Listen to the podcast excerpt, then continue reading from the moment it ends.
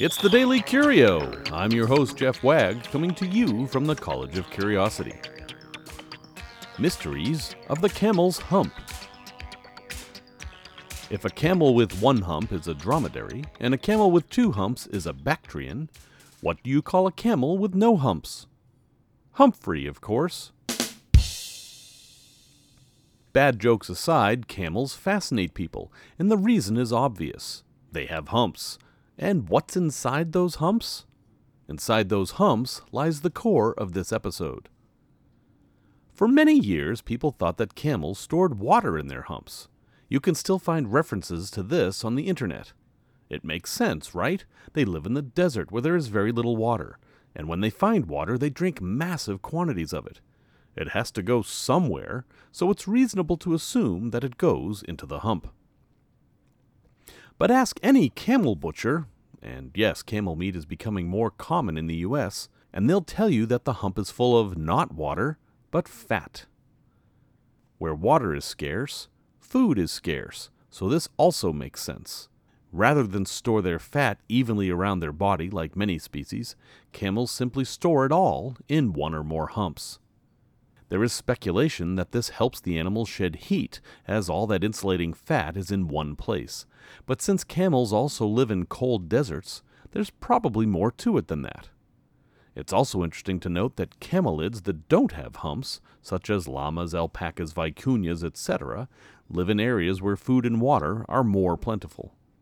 So there you have it. The question is answered, and we can move on. And no, of course we can't, because I wouldn't be talking about this if that's all there was to it. In 1981, a study by the University of Singapore proposed the idea that the fat in a camel's hump could be turned into water through a process known as palmitate oxidation. If you break down fat with added oxygen, water is produced, and not a little. With enough oxygen, the potential amount of water in a camel's hump could be measured in gallons. So, see? Camels' humps do store water. Case closed. Take that, grade school science teacher. Well, not so fast. According to Dr. Anders Lundquist of Lund University in Sweden, it's true that breaking down fat can produce water. But camels couldn't use this water to quench their thirst.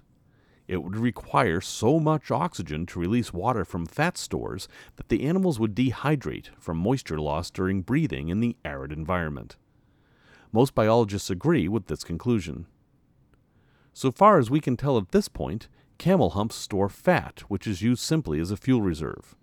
Now go apologize to your grade school science teacher because they were right. But a question does remain how do camels store water? The same way many other animals do, throughout their body tissues. Camels do have ways of conserving moisture, though. Their noses have the ability to reabsorb water from their breath, and their digestive system is very good at removing water from food. It's so good that camel urine has the consistency of motor oil, and their droppings are completely dry. Camel humps provide a good example of how curiosity works.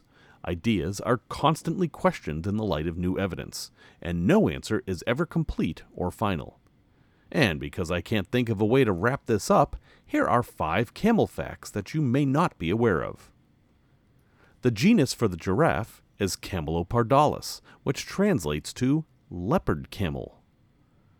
Australia has the highest population of camels. None of them are native. Annoyed camels don't spit, they're actually regurgitating on you. Camels' red blood cells are circular rather than ovoid. This helps blood flow better when the animal is dehydrated. And male camels have an organ in their throats called a dulla, which can be inflated to attract females. It looks very much like the camel is sticking its tongue out and blowing a raspberry.